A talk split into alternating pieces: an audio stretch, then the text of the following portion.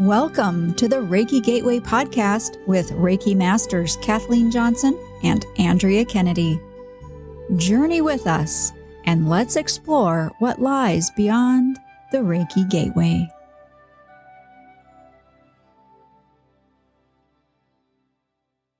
Hello everyone, Kathleen Johnson here, along with Andrea Kennedy, my co-host, and this is another edition of Beyond the Reiki Gateway. One of the things I've noticed over the years is that right beyond that Reiki Gateway lies a great interest in crystals. Really, who does not love to talk about crystals? I myself am a huge fan of crystals. I became a certified crystal healer about 6 years ago, which allowed me to deepen my knowledge and apply that to my practice, my professional life, and my personal life. So today, our topic is crystals, and we're really excited to talk about that with you, and I hope you're just as excited to hear it. I'm really happy we chose this topic today, Kathleen, and I'm excited to talk about all things crystals with you.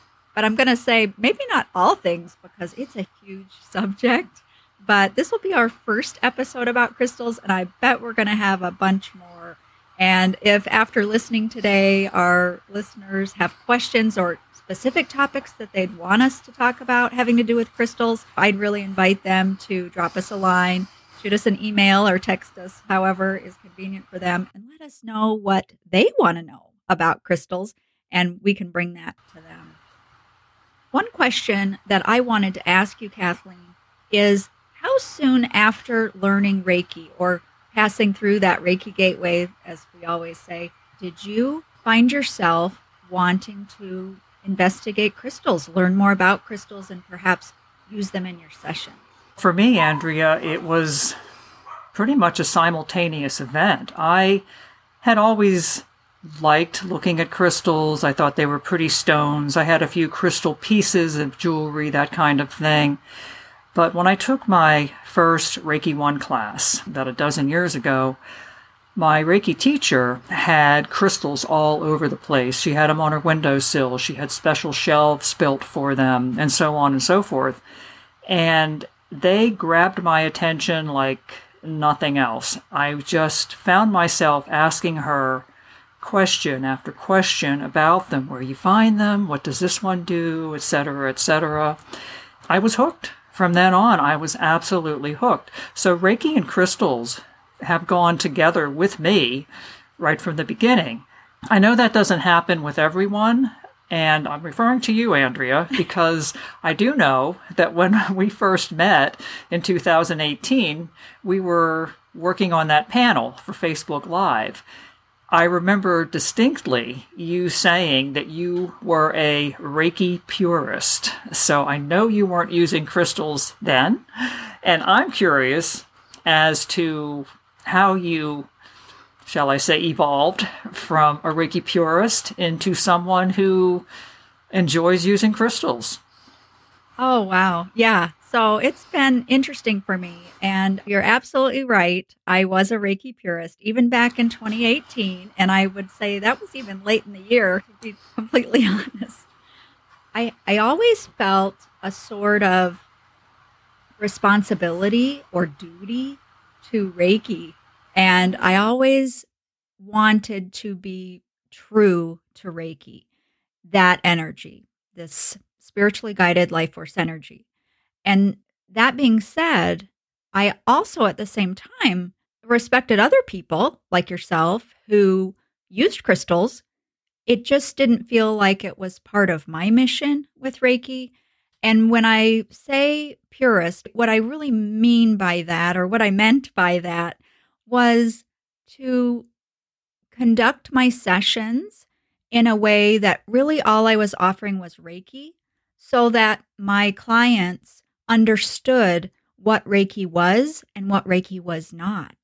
And along with crystals that I did not incorporate, I also fought very hard not to incorporate intuition in Reiki, because when I first learned it, I was actually unaware of Usui Sensei's intuitive aspects of how he practiced and taught Reiki.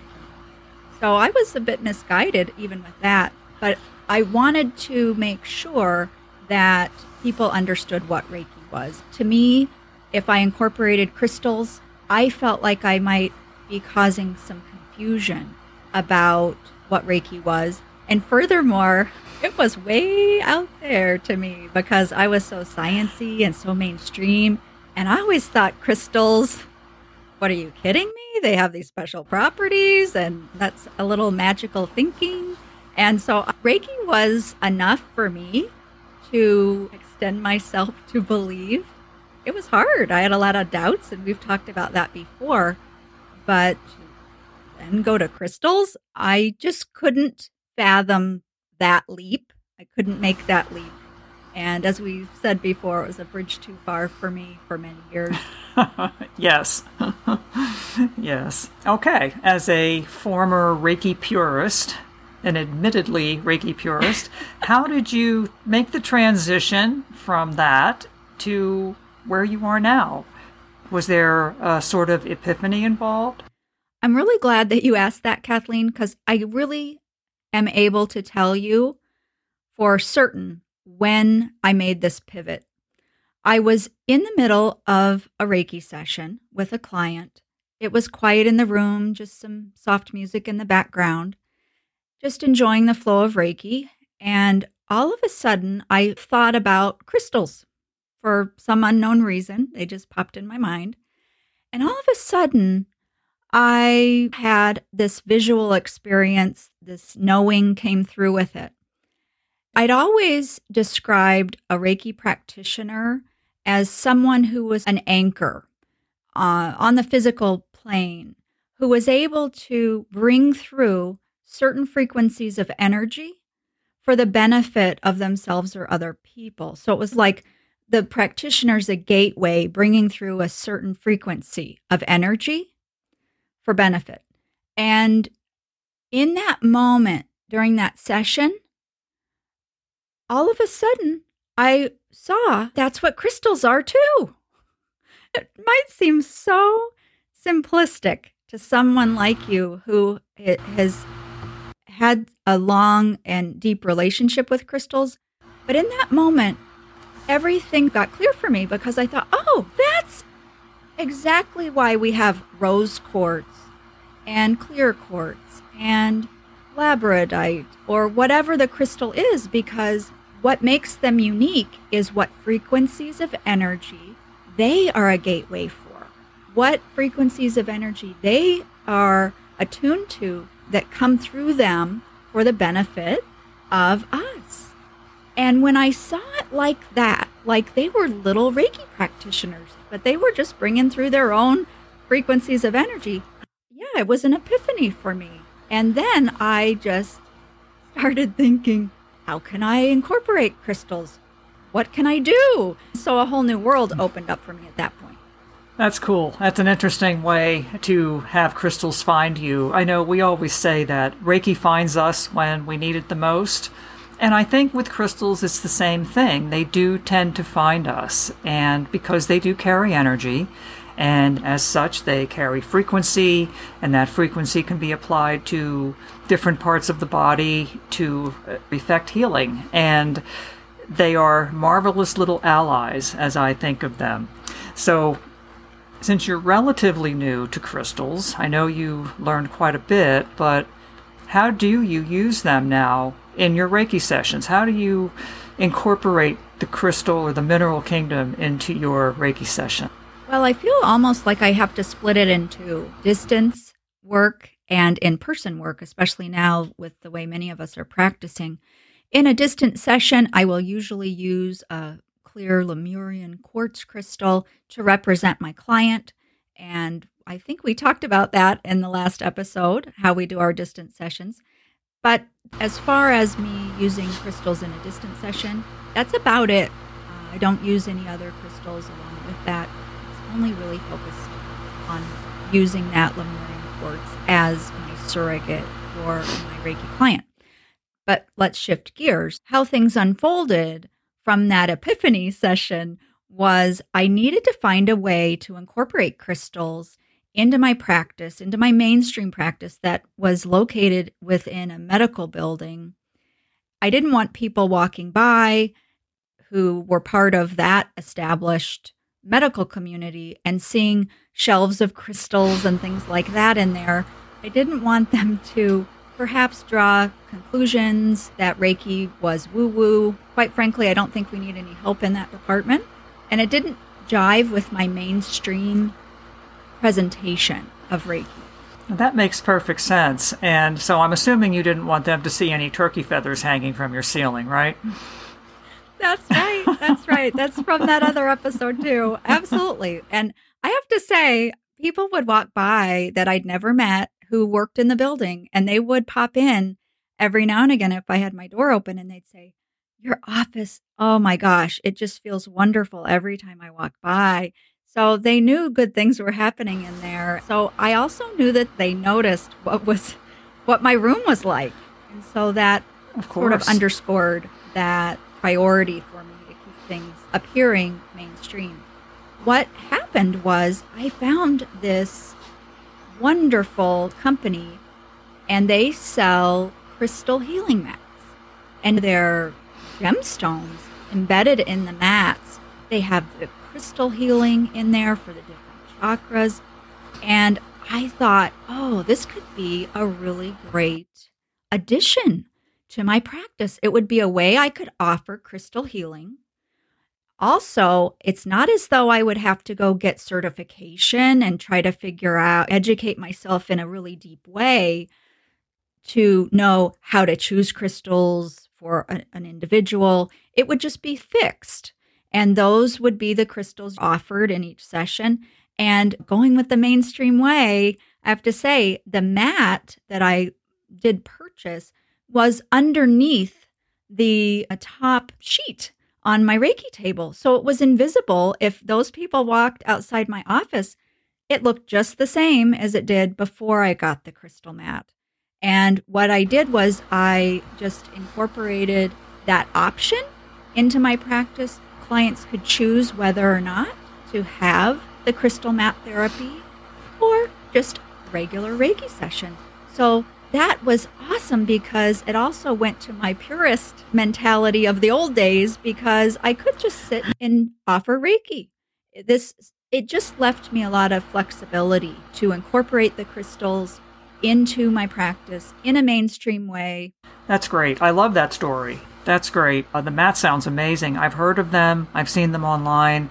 I have yet to purchase one, but I may have to do so at some point in the future. It does sound amazing, and I know you've raved about the effects of it and how much your clients love it. Thanks for sharing that. And I like your story about how you transitioned into using crystals. You dipped your toe in the water and you didn't get too nutty with it. It's not like you were draping yourself in crystals and having your clients lay down in a vat full of them. You were just taking it slow, still honoring your purest roots, but stepping outside of your comfort zone a bit and incorporating the crystals. And I have to say, your choice of a Lemurian quartz for the distance sessions, spot on. Lemurian quartz is such an amazing stone. I love that you use that in distance sessions. I may have to steal that from you. Not the stone, but the idea.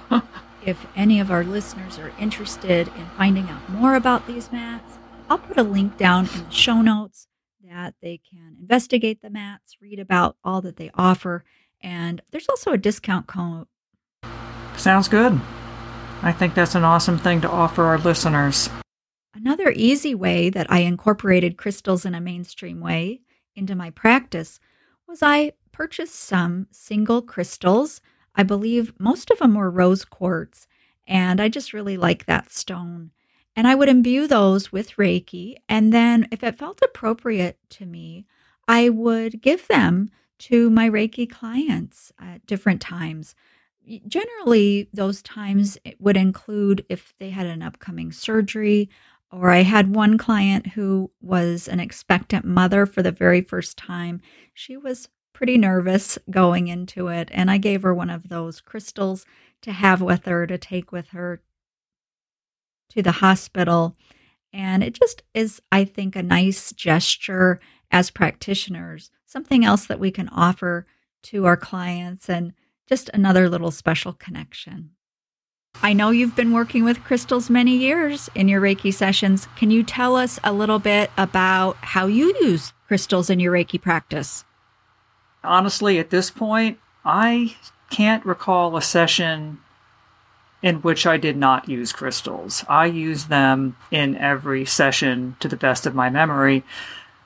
Before using them, though, I always secure the client's permission. I certainly don't want to violate anyone's free will or their space by placing stones on their body or around their body without their permission. So, of course, I always ask.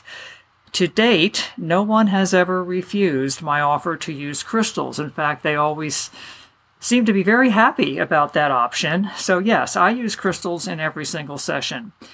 And I use mine in distance sessions as well as in person. That was one of the things that stood out to me when you were talking, Andrea, how you use the Lemurian crystal as a surrogate for the person that you're treating.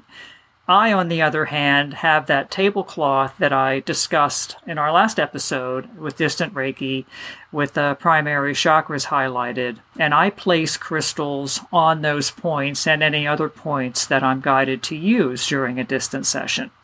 So my use of crystals is very similar to both distance Reiki sessions and in-person sessions.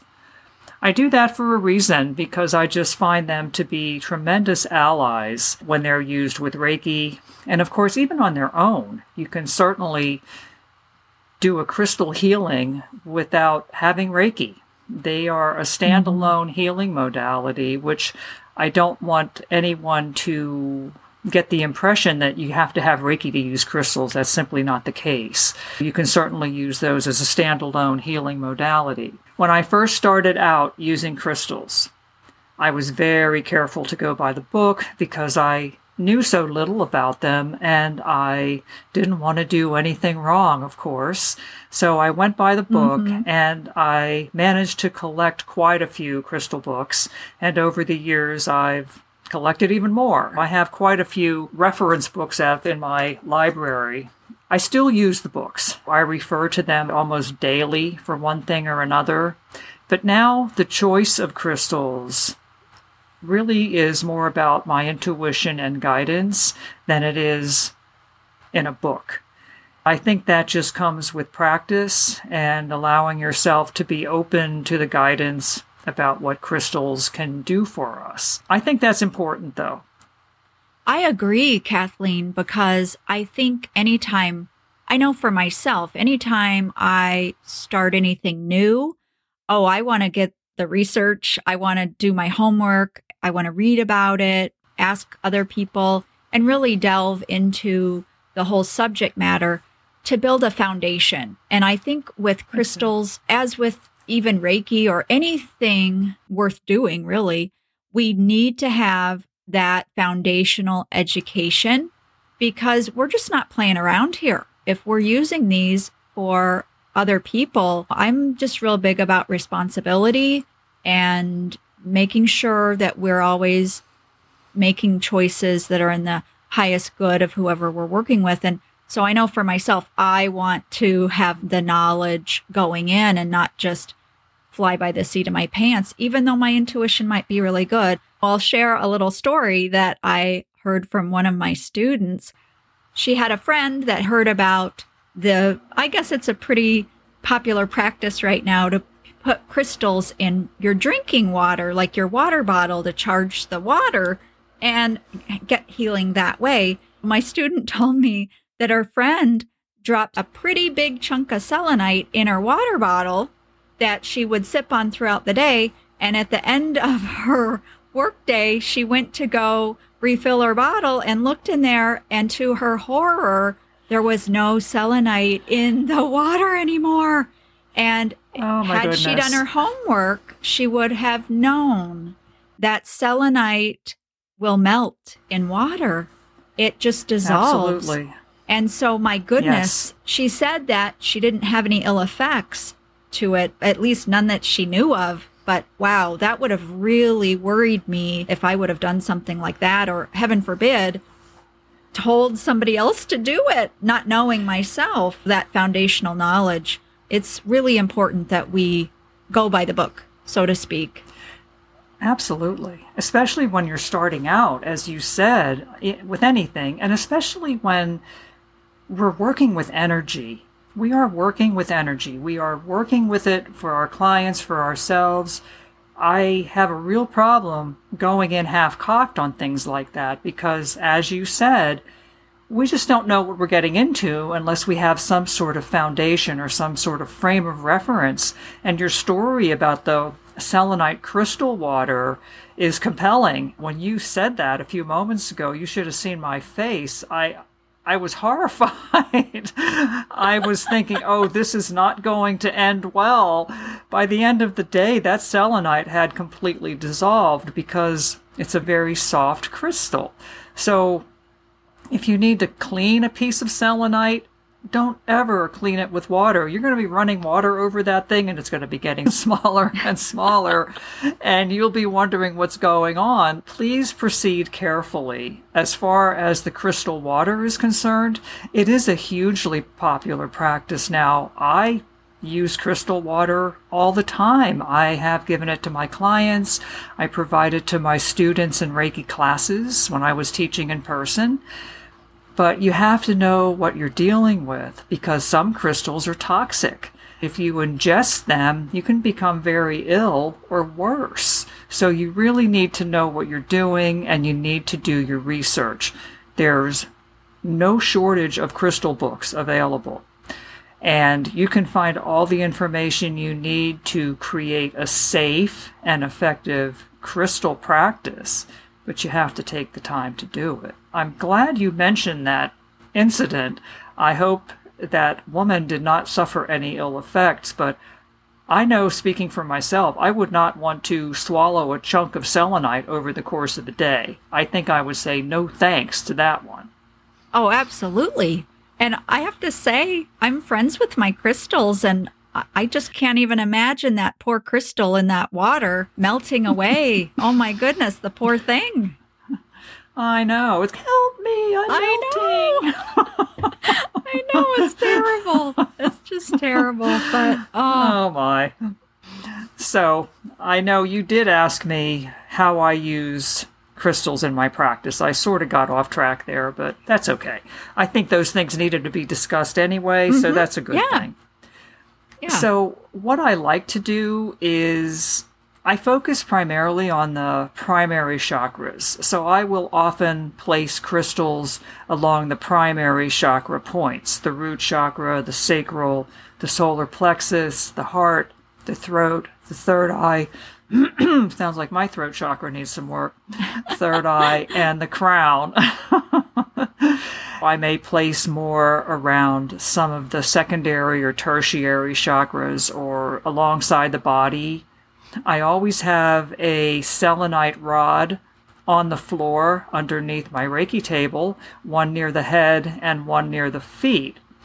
I just use them all over the place. But for someone starting out, I think it's important to have a sense of where's a good place to begin? I get this question a lot from clients, from students, of course, and from people who are simply interested in learning more about crystals and how they can help you to heal various issues. And as I was just saying, using the primary chakras as a focal point is a really good place to start. So what do you do for that, though? The easiest way, and the way I started, is to match the colors of the primary chakras to the color of the crystals you're using. I'm going to copy what you said earlier. Andrea said a little pun. It is not set in stone, huh? Yeah, nothing set in stone. Not even that selenite crystal in that water bottle. That didn't last. Not by a long shot. No, that didn't last at all, unfortunately.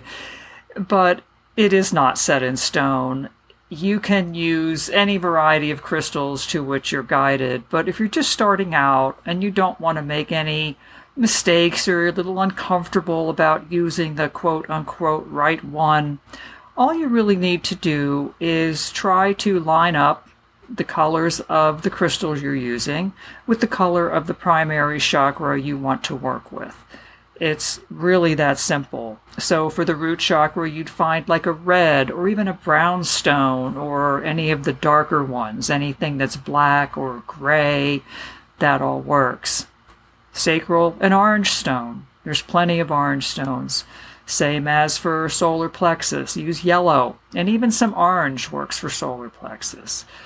The heart chakra, you can use pink, you can use green. Again, whatever you're guided to use. If you see a crystal that you just really love and you have an idea or a sense that this is one you want to use, go for it. Don't overthink it. Let your intuition guide you, and the more frequently you do that, the more adept you will become at choosing the crystals that are just right. And then, of course, the throat chakra, the blue crystals are amazing for the throat chakra, light blue. It is interesting. It is. Every time I start, I think it's trying to tell me something. But I tend to gravitate toward the light blue crystals for the throat chakra. But the dark blue crystals work as well. The third eye is the indigo. Sometimes I use purple for that. Any indigo stones or purple stones are great. And the crown chakra, again, white, clear. I use purple for that sometimes. There is flexibility. To say it again, it's not set in stone. Give it a try and see how it works for you. Experiment with them. That's how you learn to use them, and that is how they learn to work with you, which is just as important because they do have energy and they do have consciousness of some sort. I understand that you use the crystals very much the same way, distance sessions versus in-person sessions, but in an in-person session, how do you actually use them? Do you place them on the body? Can you tell us a little bit more of that? Yes, that's a good question. I actually put them right on the body. Again, with the person's permission, of course. I will place each crystal on the chakra point. And you don't want to get too close to any of the private areas or anything like that. But that's easy enough to do. You just have to use a little common sense, obviously. Also, if you're planning to use crystals in that way, I would suggest getting a chakra set that has the crystals cut in the shape of cabochons. They have a flat bottom. They're oval in shape, and they're rounded, but they have a flat bottom. Because if you have a chunky, big, raw crystal on someone's third eye, that's not going to work too well. If they tend to move or something, and then all of a sudden they got this chunk of crystal falling into their eye, not a good thing. So you, obviously. Not very relaxing. Not at all. And so, yeah, you want to choose, I always recommend starting out to get a nice cabochon set so that they don't move around, they stay put. And they're easy to find. I can recommend a site that I use frequently. In fact, I work with them. I'm an affiliate of theirs, and I trust them implicitly. It was the first online crystal shop I ever ventured to try back in the day, and I still use them for almost all my crystal needs. And that is called HealingCrystals.com. Some of you may already be familiar with them. They have plenty of chakra sets, starter sets, cabochons. You can imagine crystals in any shape, size, quantity, whatever, purpose, they have them. In the show notes, you'll see a link or two to some sets I recommend from healingcrystals.com.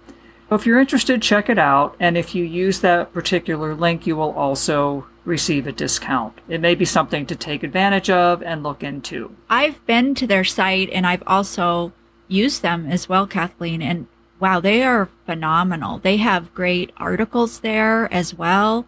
So again, toward that whole idea about educating ourselves, there's a lot there to go through on their site, and their customer service is really great as well. So I can second your positive endorsement on them. Mm-hmm. Yes, and they're not just crystal sellers. That's not all they do. As you said, they have articles, a few of which I've written. They have guidance for using crystals. They have meditations. There are so many resources for someone who is interested in crystals.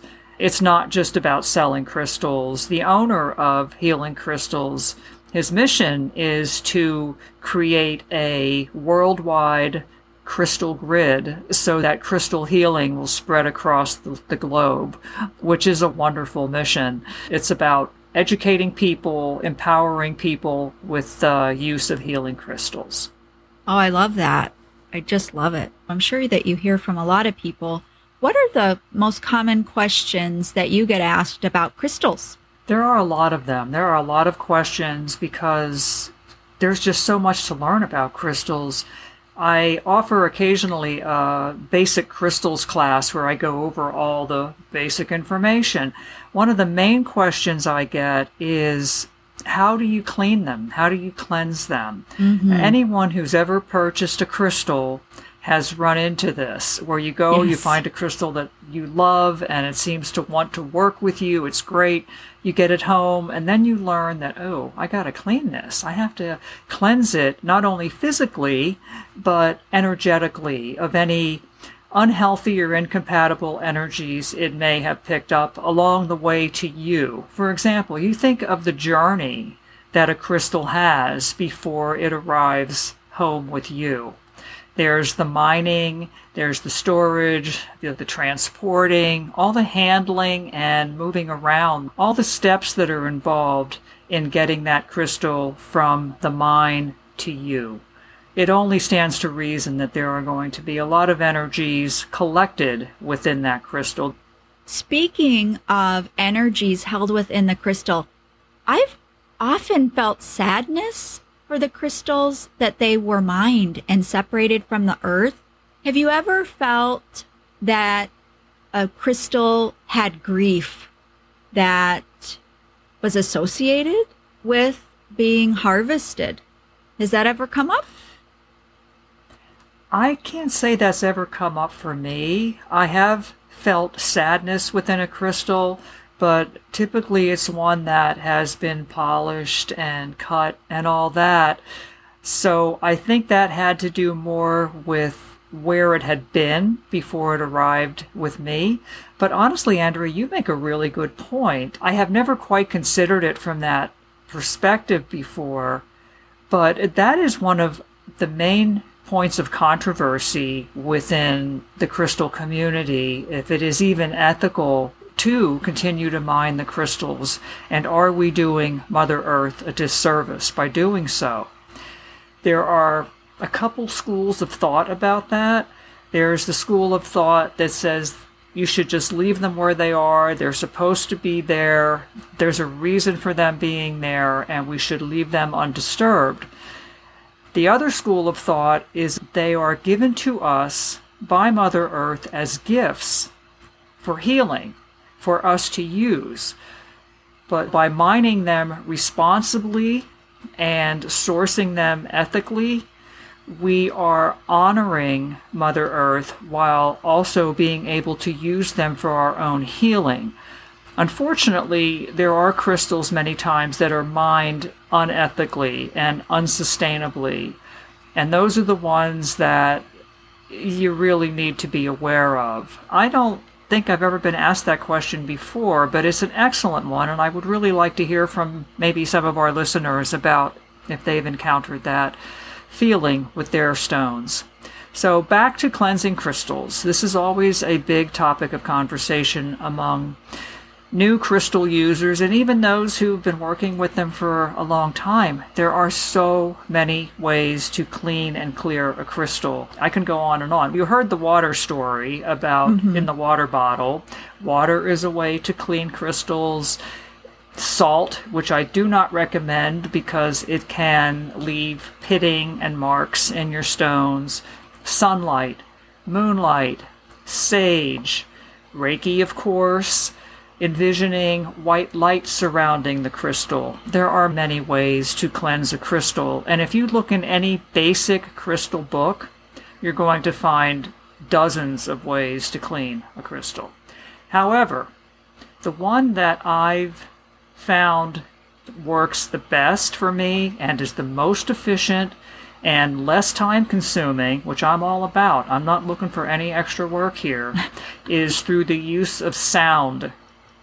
Sound cleans and clears the energies of crystals quickly, thoroughly, and brings them right back to their natural energetic state, which is the purpose of cleaning crystals.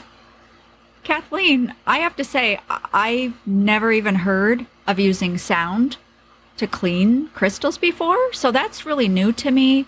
But sound is so powerful on its own as a healing modality, but just the science of sound, the sound waves moving through the crystal, that really makes sense. So how do you do that? Do you use like crystal singing bowls, or how do you do that? You're right. Sound is very powerful, and we know that sound is used for healing, not just in New Age circles, if you will, but even in medicine. Sound healing is a thing. Its energies of sound are very powerful. So you can use Tibetan bowls if you like. You can use the crystal singing bowls to clean your crystals. You can play New Age music.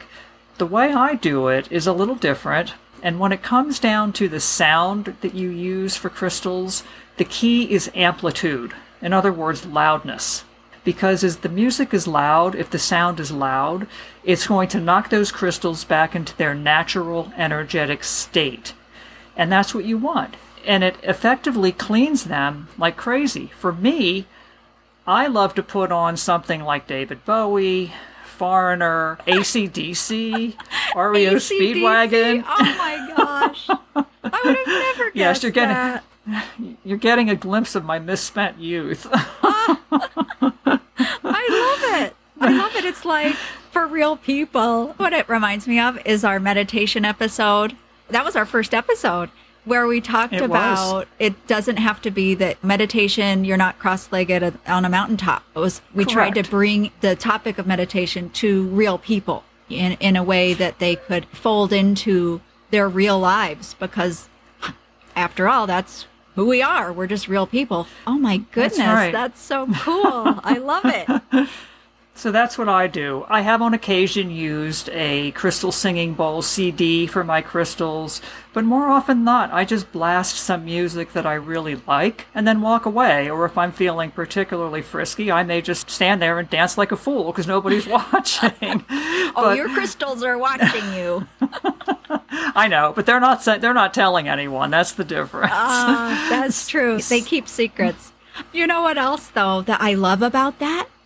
Is it so easy? Because you're explaining this and I'm thinking, okay, I know I'm not the only one.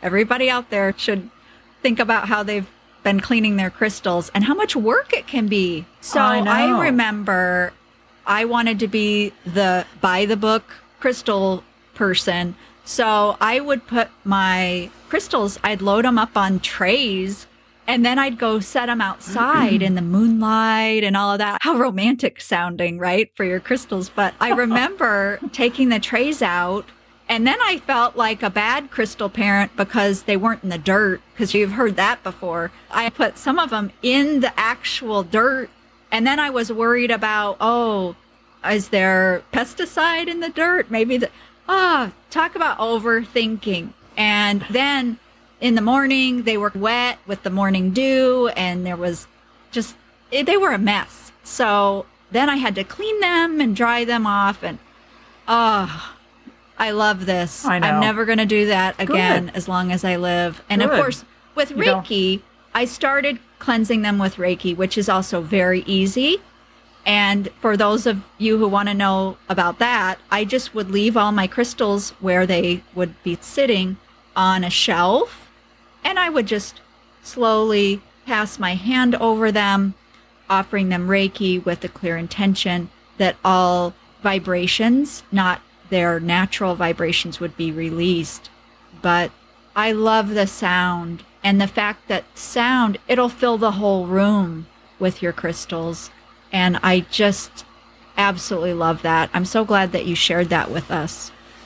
Oh yeah, I'm not about having any extra work for myself. And here's a confession of a crystal healer. I have never in my life taken out trays of crystals into the moonlight. I just don't do that. It's way too much work. And then there's the dirt and the grass and the bugs. Not that I have anything against dirt, grass, or bugs, but I just don't feel like dealing with it. It's too time-consuming.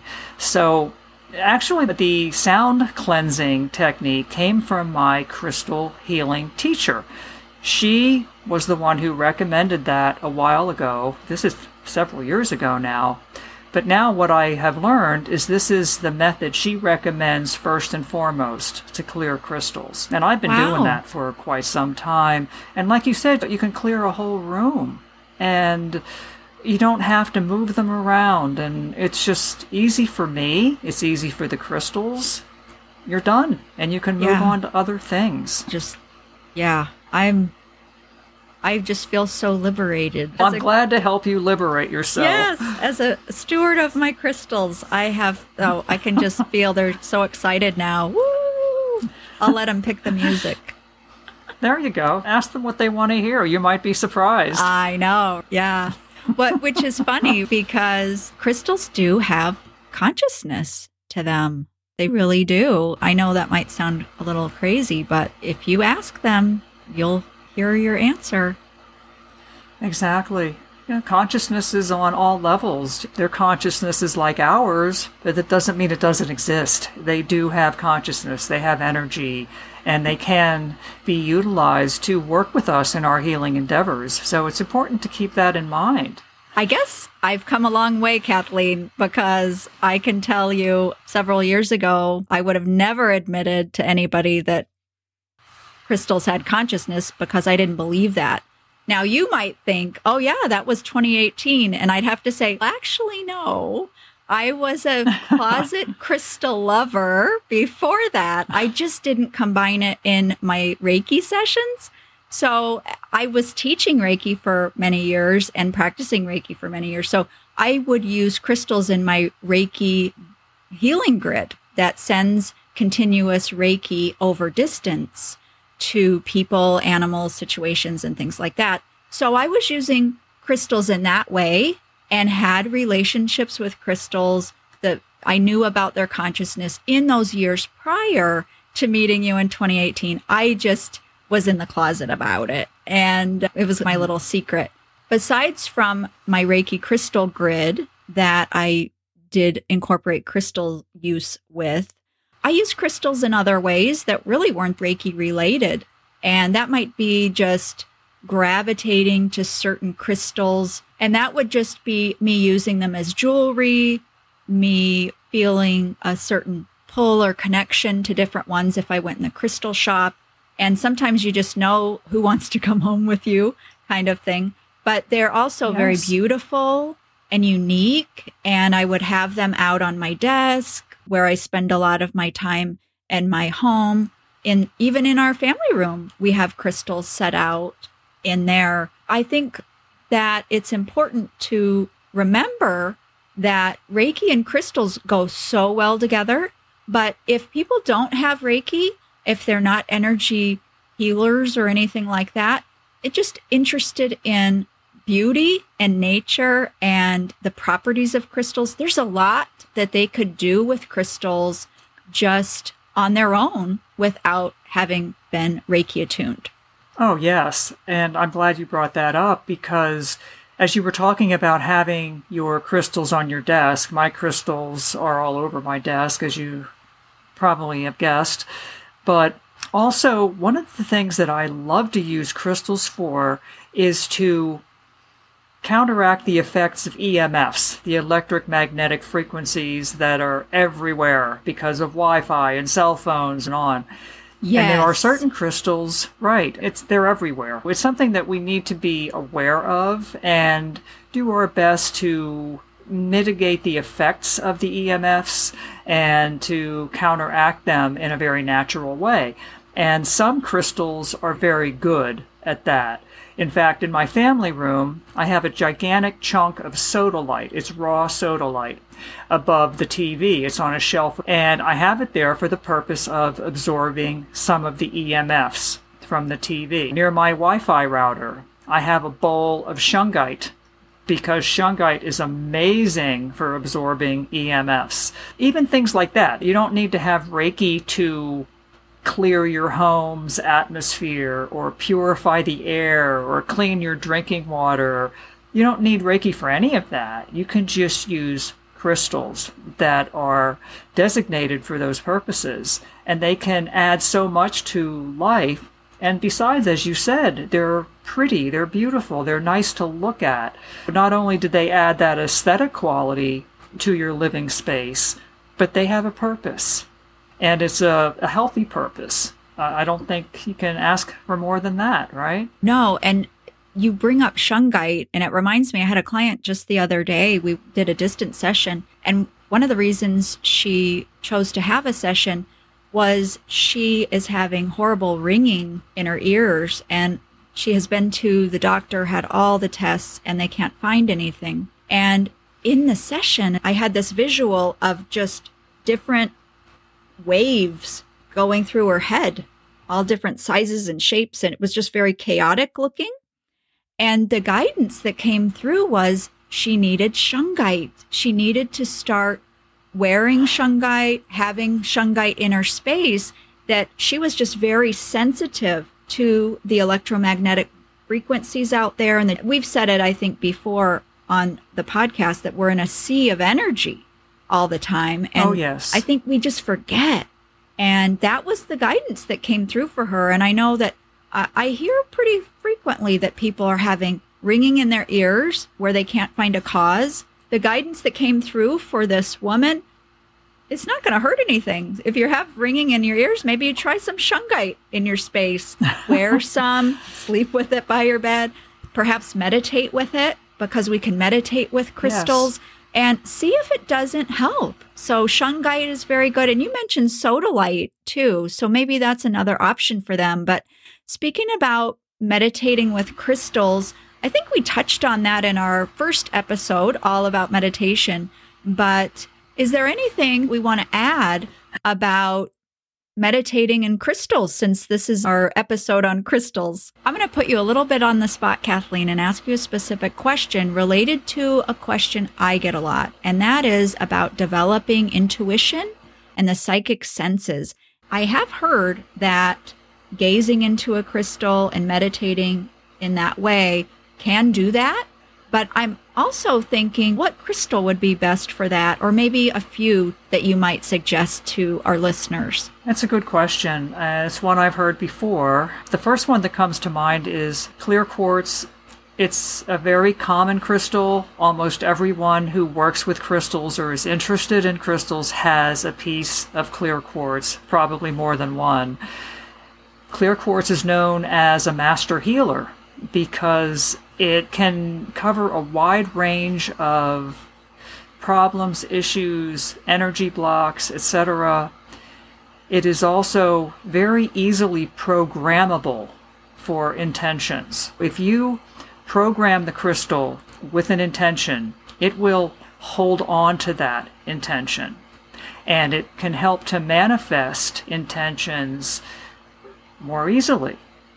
Another good one is selenite, as long as you haven't had it in a drink first. I'm never going to forget this story. I know. It is pretty memorable. So selenite is a great one. I work with selenite a lot in my sessions and even in my personal life. I have selenite all over the house. It has a high vibration, a very high vibration, but it's also very gentle. It's not the kind of high vibration that'll hit you between the eyes and you go, whoa, what just happened? Because there are some crystals like that. And when you're starting to work with them, I suggest starting out slow and gentle. You don't need that punch between the eyes. You really don't. I would say clear quartz, selenite is a good one. Amethyst is always a good stone. It's another very versatile healing stone. Rose quartz, everybody's favorite, right? The stone of love. It's beautiful, it's soothing, it's calming, it's about emotional balance and love and harmony and kindness and compassion. I mean, truly, what's not to love about it? Any one of those, but if you're just starting out, I would recommend clear quartz or selenite. For people who might be new at this, when you say program, let me see if I'm understanding you. would it be something like, I now program you to work with me through this meditation to open my third eye, my psychic senses at a rate that is in my highest good? I think if you consider programming to be intention, that's really what it is. We're all familiar with intention, especially for those of us who work with Reiki. But if you just think of the programming as an intention, you are setting the intention for the crystal and what you would like it to do for you and with you. And you can say anything you want to. There's no specific invocation or prayer or words that need to be said. But I do think you make a good point. I always incorporate in the highest good. I always say something to that effect. I'll hold the crystal in my hands and I will watch it. I will look at it as I'm programming it or setting the intention. And I will say something to the effect that I ask and I intend that this crystal, a beloved member of the mineral kingdom, be charged with deep healing and blessing, always in accordance with my highest good. Just something very simple like that. But those words don't have to be exact. It's whatever you feel guided to say. But I do think it's important to include the highest good for obvious reasons, because that's what we want to work in. We want to work in the light. We want to work in accordance with the highest good. And we want to acknowledge the contribution that the mineral kingdom makes to our journey to the light and to the highest good. Great. Yeah, I think that's really helpful to hear how you put that and how you do that in your practice, because so often people think, okay, then what do I say? How do I say it? They're really wanting instruction. So I think that that could be really helpful for them. Thank you for that. I think so. Oh, you're welcome. I'm happy to help out on that. And again, there are so many resources for crystals. If someone wanted to look up how to program a crystal, how to set an intention, there is a wealth of information out there. And you can read and hear any number of intentions or programming options. I don't really like the word programming because it just sounds too clinical for me. I agree. So I would prefer... don't you? Yeah. Yes. So I was probably an unfortunate choice of words for me when I said that in this episode, but sometimes that's, to me, the only way to explain it. But if you think of it more in terms of intention, that might help. There are really so many ways to work with crystals, and I've really enjoyed hearing all the methods and the tips that you've offered, Kathleen, and it's really fun for me to listen to all of your experiences with crystals. We're really in contrast with how we came to work with them, and I love that. And I hope that the listeners understand that this whole world of crystals, there's no right or wrong with it, and the possibilities are really limitless when you think of all the different kinds of crystals that there are, the different formations, the different vibrations, the different characteristics that they have, and join that with all of our unique qualities as individuals and our own paths. As I said, there's just a limitless space out there for us to experience, practice, and have fun with our crystals and how we might use them. Of course, we welcome feedback from all of you out there listening. It's really been a joy for us in these first 4 episodes, and we're just having fun. And if you'd like to contact us, ask us questions, or have any ideas for future episodes that you would like us to cover, please send us an email or a text or whatever it is. And we'll have links down below so you can reach us easily. We're also including links to the Healing Crystal sets that Kathleen mentioned, as well as discounts for that, the crystal mat. And we just want to help support you in exploring the whole world about crystals, whether you're new to crystals or you've had relationships with crystals for years. We also welcome any reviews wherever you choose to listen to our podcast. because getting more reviews helps more people find our podcast and hopefully be helped by what we're offering here with you. Thanks so much. Thank you, Andrea, for sharing that information. And just like you said, I am definitely on board with receiving reviews and any comments. We love to hear your ideas about future episodes. It helps us to deliver the information that you like to hear. So until the next time, take care and be well. Thank you again for joining us.